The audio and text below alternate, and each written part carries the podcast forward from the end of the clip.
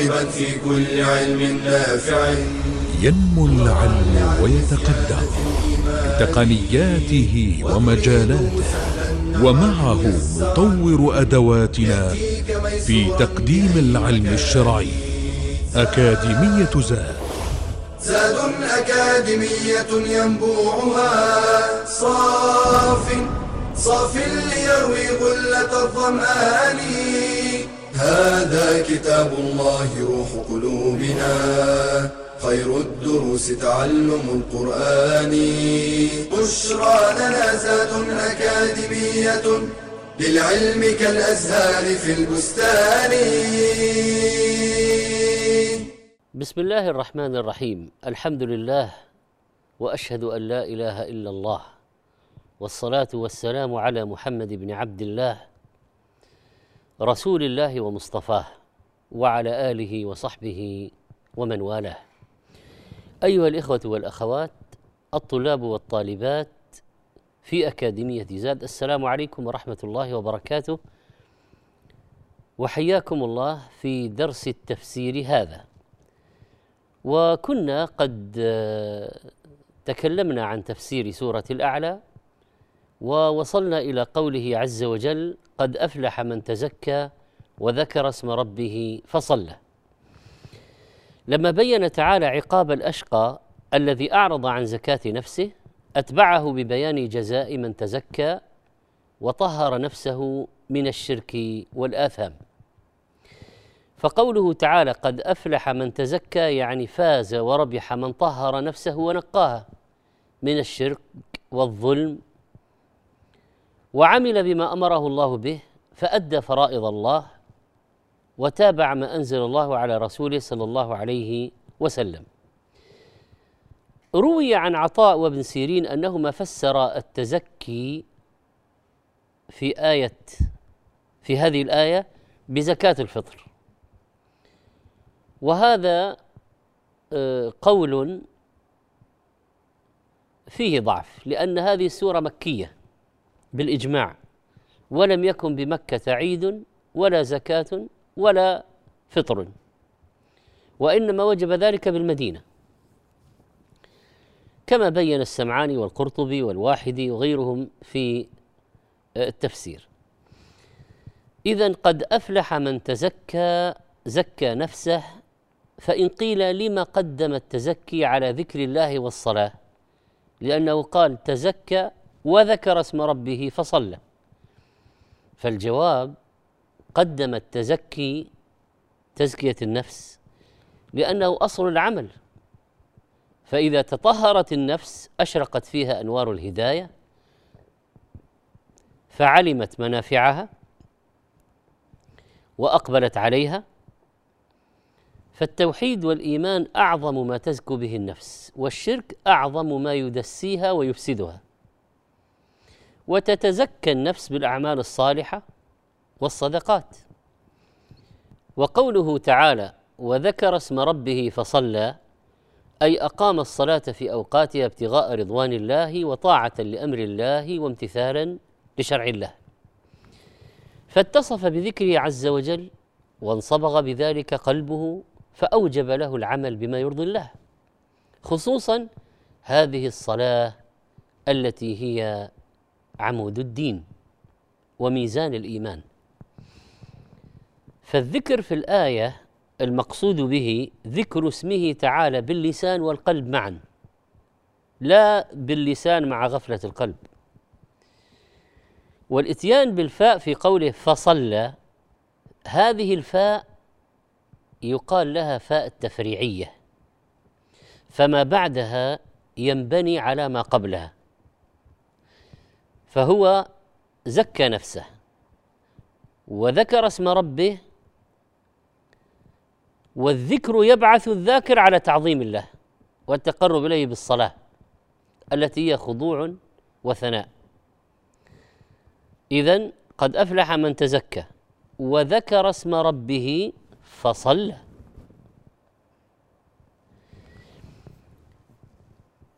ولما بين تعالى هذا ذكر بعد حال الإنسان.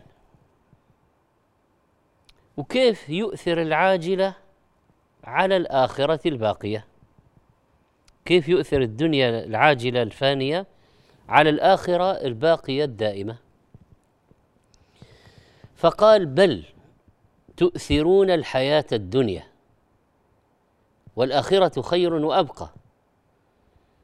بل تقدمون أيها الناس زينة الحياة الدنيا على الآخرة وتولونها العناية والاهتمام وتقدمون ذلك على ما فيه نفعكم الحقيقي وصلاحكم الدائم والابدي تختارون النعيم المنغص المكدر الزائل على النعيم الباقي الذي لا يفنى؟ تفعلون ذلك مع أن الآخرة خير لكم وأبقى؟ وثواب الله فيها خير من الدنيا؟ أبقى لا تنفد لا تفنى. فكيف ذا يؤثر ذلك عاقل؟ كيف يصرف اهتمامه إلى ما يزول ويترك الاهتمام بما يبقى ودار الخلد. فالمؤمن العاقل لا يختار الأرض على الأجود ولا يشتري لذة ساعة براحة الأبد فحب الدنيا وإيثارها على الآخرة رأس كل خطيئة. من تفاعلات الصحابة مع الآيات لما قرأ ابن مسعود رضي الله عنه هذه الآية قال لأصحابه آثرنا الدنيا لأن رأينا زينتها ونساءها وطعامها وشرابها وزويت عنا الآخرة فاخترنا هذا العاجل وتركنا الآجل. إذا من أسباب الاغترار وأسباب ما يحدث لدى الناس من تقديم هذه على تلك أن هذه أمامهم. يرونها يستمتعون بها وتلك ستأتي بعد. لكن المؤمن الذين يؤمنون بالغيب هم الذين يؤثرون الآخرة ويقدمونها. والحقيقة أن آه، الدنيا والآخرة لا تجتمعان اجتماعا على طول الخط. ولذلك جاء في الحديث الصحيح من أحب دنياه أضر بآخرته ومن أحب آخرته أضر بدنياه فآثر ما يبقى على ما يفنى. رواه الإمام أحمد وصححه الألباني. جاء في وصايا لقمان لابنه يا بني بع دنياك بآخرتك تربحهما جميعا ولا تبع آخرتك بدنياك فتخسرهما جميعا. قال مالك بن دينار لو كانت الدنيا من ذهب يفنى والآخرة من خزف يبقى لكان الواجب أن يؤثر خزفا يبقى على ذهب يفنى. فكيف والآخرة من ذهب يبقى والدنيا من خزف يفنى؟ إنا لنفرح بالأيام نقطعها وكل يوم مضى يدني من الأجل. فاعمل لنفسك قبل الموت مجتهدا فإنما الربح والخسران في العمل. في قوله تعالى بل تؤثرون الحياة الدنيا وجهان أحدهما أن المراد بها الكفار فيكون معناها بل يؤثر هؤلاء الكفار الحياة الدنيا على الآخرة لأنهم لا يؤمنون بالآخرة. وقرأ أبو عمرو بل يوثرون على الغيبة. يعني بل تؤثرون خطاب تؤثرون أنتم. بل يوثرون غائب هم. تقديره بل يؤثرون الأشقون الحياة الدنيا. طبعا يؤثرون بالهمزة. القراءة بدون همز يوثرون.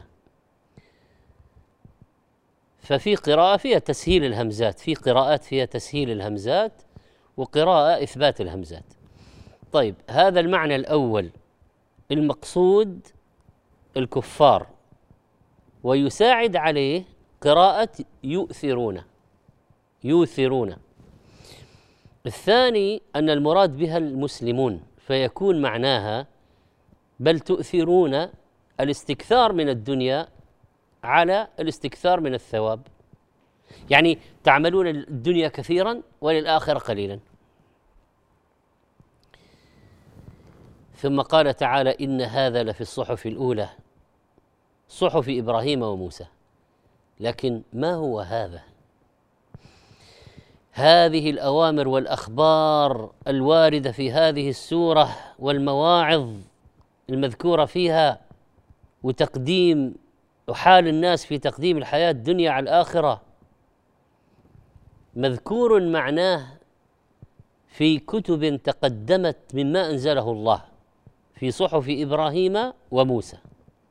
واختار ابن جرير الطبري أن تكون الإشارة في قوله إن هذا راجعه إلى قوله تعالى قد أفلح من تزكى إلى قوله وأبقى. وقال إن هذا أولى بالصحة من غيره. لأن هذا إشارة إلى حاضر فلا أن يكون إشارة إلى ما قرب منها أولى من أن يكون إشارة إلى غيره. وابن كثير قال هذا اختيار حسن قوي آه، ختم السورة بهاتين الآيتين ليبين انه هذه الحقيقة ليست فقط في هذا الكتاب حتى في كتب الله المتقدمة. فإذا قال واحد يا ليتنا اطلعنا على شيء من الكتب المتقدمة. نقول خذ. إن هذا هذه الموعظة هذا الكلام لفي الصحف الأولى صحف إبراهيم وموسى. نسأل الله سبحانه وتعالى أن يجعلنا ممن يقدم الآخرة على الدنيا اللهم أصلح لنا ديننا الذي هو عصمة أمرنا وأصلح لنا دنيانا التي فيها معاشنا وأصلح لنا آخرتنا التي إليها معادنا. فاصل ثم نعود إليكم إن شاء الله لنبتدئ تفسير سورة الغاشية فإلى ذلك الحين. بشرى لنا أكاديمية للعلم كالأزهار في البستان.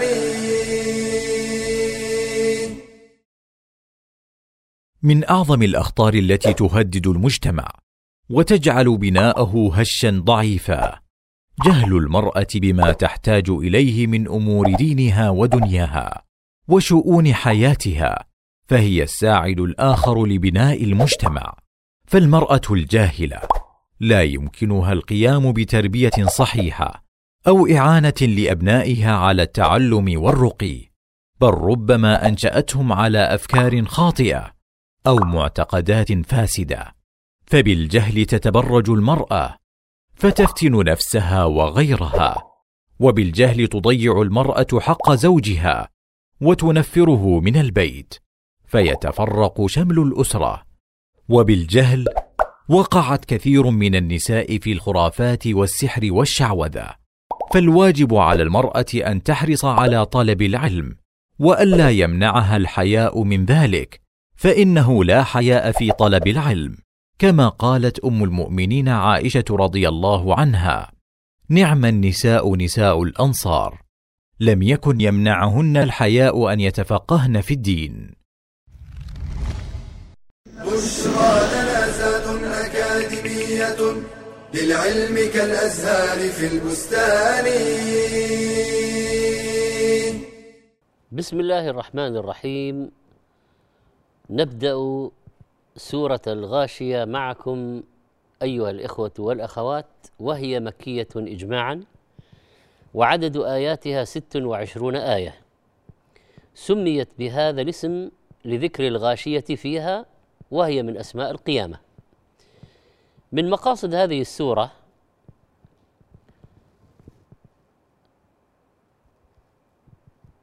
الارتباط ما بين ما ورد في سورة الأعلى من تنزيه الله عن العبث بإثبات الدار الآخرة التي الغاشية مبدأها والدلالة على القدرة عليها والآخرة خير وأبقى. وذكر ما فيها للأتقى والأشقى وبيان أهوال القيامة وما فيها من العقاب والنعيم والثواب العظيم. وتثبيت النبي صلى الله عليه وسلم على الدعوة إلى الإسلام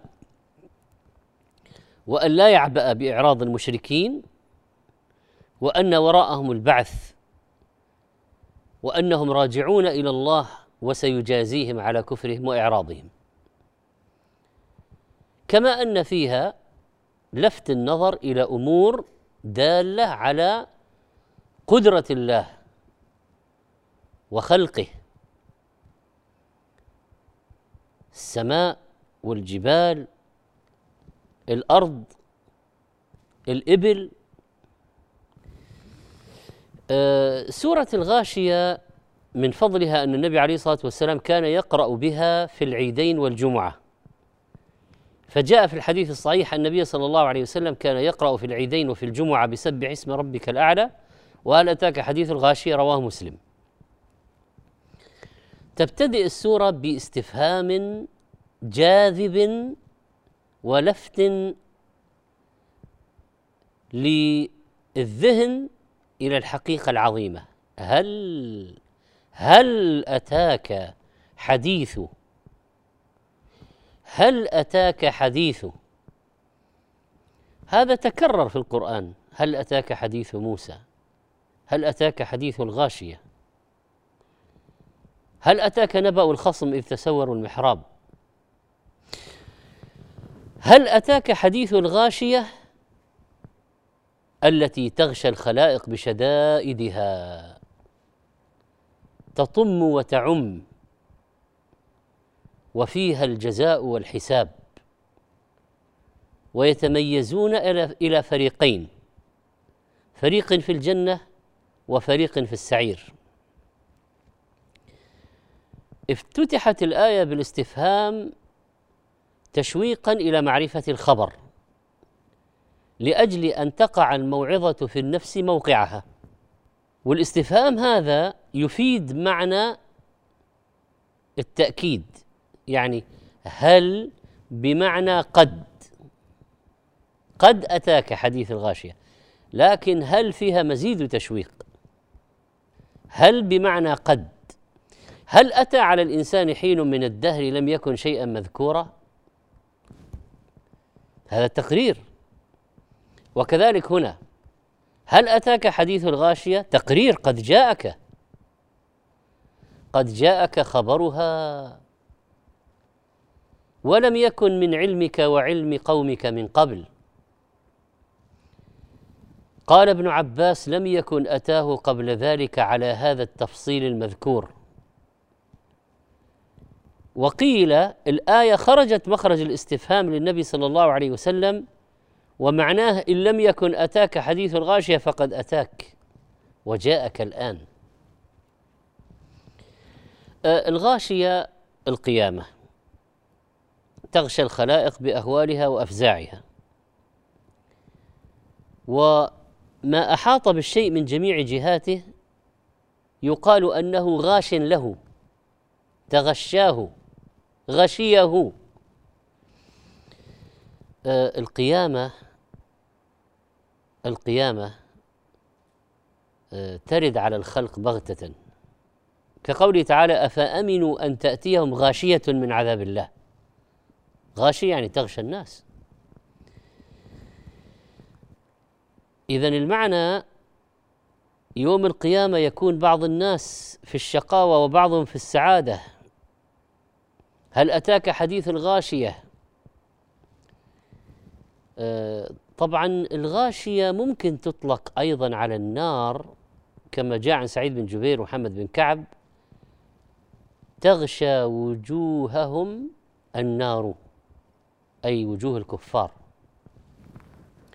تغشى أهل النار وتحيط بهم من فوقهم ومن تحت أرجلهم كما قال الله يوم يغشاهم العذاب من فوقهم ومن تحت أرجلهم. نسأل الله السلامة والعافية. وقال وتغشى وجوههم النار غاشية جمعها غواش. جاء في آية أخرى لهم من جهنم مهاد ومن فوقهم غواش.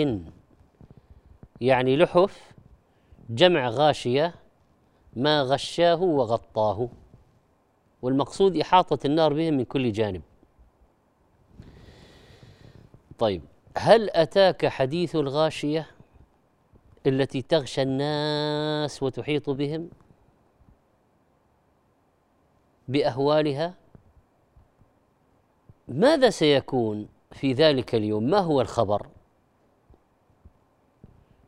وجوه يومئذ خاشعة. هل أتاك حديث الغاشية؟ وجوه يومئذ ذليلة بالعذاب خاشعة من الذل والفضيحة والخزي. كما قال الله وتراهم يعرضون عليها خاشعين من الذل ينظرون من طرف خفي. وقال خاشعة أبصارهم ترهقهم ذلة. وكل متضائل ساكن فهو خاشع. وحتى يقال خشع في صلاته إذا تذلل وخشع الصوت يعني خفي كما قال تعالى وخشعت الأصوات للرحمن فلا تسمع إلا همسة. وجوه يومئذ خاشعة ذليلة. مستكينة. لكن وجوه من؟ لأن هناك وجوه أخرى. وجوه يومئذ خاشعة وهناك وجوه ناظرة. إذا أصحاب هذه الوجوه الخاشعة أصحاب الشقاء ليس لهم طعام إلا من ضريع. والوجه عنوان عن حال صاحبه. عنوان لحال صاحبه. فإذا كان خاشعا ذليلا في الآخرة غير إذا كان نضرا أبيض ناعما. نعوذ بالله من حال أهل النار ونسأل الله أن يجعلنا من الأبرار. أيها الإخوة والأخوات فاصل ثم نعود إليكم لإكمال تفسير هذه السورة إن شاء الله. بشرى لنا أكاديمية للعلم كالأزهار في البستان. قد وصل بي الحال إلى الغفلة عن الطاعة والتكاسل في أدائها وكأني لا أشتاق إلى جنة. ولا أرهب نارا ولا أخشى أن يتخطفني الموت في أي لحظة ولا أدري ماذا أفعل. كانت هذه رسالة من شاب أصيب بضعف الإيمان نتيجة تكاسله في طاعة ربه وغفلته عنها ورأى من نفسه كثرة الوقوع في المعاصي التدرج إلى معاص جديدة التهاون في أداء الصلوات والتكاسل عن الطاعات. قلة ذكر الله ودعائه. عدم التأثر بآيات القرآن. عدم ذكر الموت أو التأثر به. كل هذه أعراض لها أسباب منها. التواجد في وسط تكثر فيه الغفلة وارتكاب المعاصي. التسويف وطول الأمل. شدة التعلق بالدنيا. والغفلة عن الآخرة وحسابها. الإفراط في المباحات. والإكثار من الكماليات والمرفهات. فمن أراد النجاة والفلاح فلينفض عن نفسه غبار التكاسل والتهاون والتسويف وليبتعد عن أهل الغفلة والسوء والهوى وليلتزم طاعة ربه ومرضاته وذكره ودعاءه وليحرص على صحبة صالحة تذكره إذا نسي وتعينه عند الفتور والكسل فإن الله تعالى يقول واصبر نفسك مع الذين يدعون ربهم بالغداة والعشي يريدون وجهه. ولا تعد عيناك عنهم تريد زينة الحياة الدنيا. ولا تطع من أغفلنا قلبه عن ذكرنا واتبع هواه وكان أمره فرطا. بشرى لنا أكاديمية للعلم كالأزهار في البستان. حياكم الله أيها الإخوة والأخوات ونحن في تفسير هذه السورة العظيمة سورة الغاشية. هل أتاك حديث الغاشية؟ وجوه يومئذ خاشعة في هذه الغاشية. عاملة ناصبة تصلى نارا حامية تسقى من عين آنية. لا يزال الكلام في وصف حال أهل النار نعوذ بالله. ذكر الله تعالى في أول وصف لهم في هذه السورة حال وجوههم. وجوه يومئذ خاشعة ذليلة لكنها عاملة ناصبة مكلفة بالعمل من المشاق والدأب في التعب. والمعنى تاعبة في العذاب ناصبة في النار. بمعالجة السلاسل والأغلال تجر على وجوهها وتغشاها نار الأنيار. لأن لم تعمل الله في الدنيا فأنصبها في النار وجعلها فيها تكبرت في الدنيا عن طاعة الله فأعملها وأنصبها في النار. وأهل النار يكلفون العناء الشديد. آه، ويعانون يعانون من أعمال وإذلال. يخوضون في النار خوضا. طيب هذا معنى. عاملة ناصبة في الآخرة. وعملها ونصبها في جهنم. المعنى الآخر جاء عن ابن عباس وسعيد بن جبير وزيد بن أسلم أنهم كانوا في الدنيا وجوههم عاملة ناصبة. كيف؟ ناس عملوا وتعبوا في الدنيا على غير دين الإسلام. من عبدة الأوثان ورهب ورهبان آه، النصارى المشركين وكفار أهل الكتاب. عاملوا تعبوا في الدنيا لكن على شرك على كفر. معابد البوذية وطقوس الهندوسية وصوامع النصارى والكنائس واليهود هؤلاء آه، هم يهزون رؤوسهم ويقرؤون كتابهم المحرف هذا والنصارى عندهم تعذيب للنفس. يعني في عندهم أنواع من الرهبنة الشديدة. وحتى هؤلاء يعني البوذيون والهندوس عندهم أنواع من تعذيب النفس يعني. لكن أعمال لا يقبلها الله. على شرك وعلى كفر وعلى ضلالة. فاجتهاد في شرك بدعة معصية. أعمالهم فقدت شرط صحتها وهو الإيمان. فصارت يوم القيامة هباء منثورا طبعا إذا فسرناها بهذا يكون في الكلام تقديم وتأخير. والمعنى وجوه عاملة ناصبة في الدنيا يومئذ في الآخرة خاشعة. روي أن عمر الخطاب رضي الله عنه مر براهب فوقف صومعة راهب في, في العلو فناداه نودي الراهب أو نودي ناداه بعضهم قال هذا أمير المؤمنين. فاطلع الراهب فإذا إنسان به من الضر والاجتهاد وترك الدنيا لأنه شوف لا زواج ولا يعني عندهم امتناع عن عن أطعمة وعن ملذات الدنيا فلما رآه عمر رأى هذا الوجه الشاحب الكئيب المتعب المجهد بكى. فقيل له يا أمير المؤمنين إنه نصراني. يعني ما يبكيك نصراني.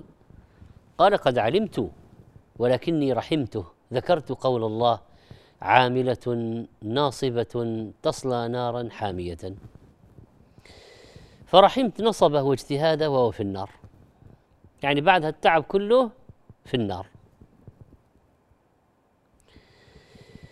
وهذا كقوله تعالى قل هل ننبئكم بالأخسرين اعمالا الذين ضل سعيهم في الحياة الدنيا وهم يحسبون أنهم يحسنون صنعا. في اليوم عبادات مثل عبادات الخوارج أهل الغلو هكذا. أهل البدع هؤلاء كلهم يتعبون في البدع. عندهم أذكار 4444 مرة وعندهم أشياء بعشرة آلاف وعندهم أشياء بمئة ألف وعندهم أشياء ليست وفق الكتاب والسنة لا دليل عليها يصح.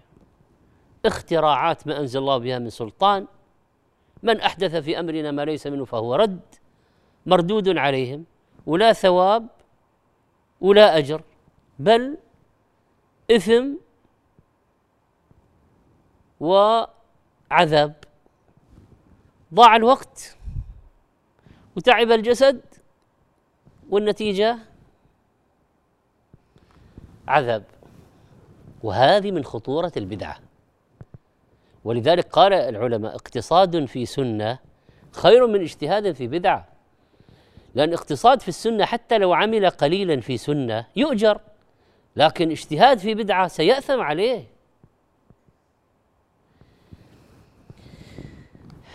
أه، هل أتاك حديث الغاشية؟ وجوه يومئذ خاشعة يومئذ يوم القيامة. عاملة ناصبة هذا ممكن يرجح القول الأول يعني أنه عاملة ناصبة هذا وصفها يوم القيامة. وأنه ليس يعني في ذلك تعرض لحال في الدنيا.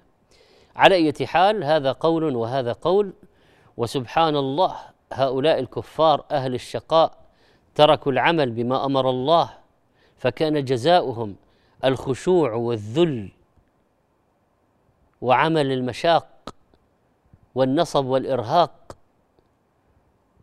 ووجوههم وأحوالهم كئيبة خاشعة عاملة ناصبة متعبة مجهدة في هذا العذاب. تصلى نارا حامية. هذه النتيجة. يصيبها حر النار حامية شديدة الحر.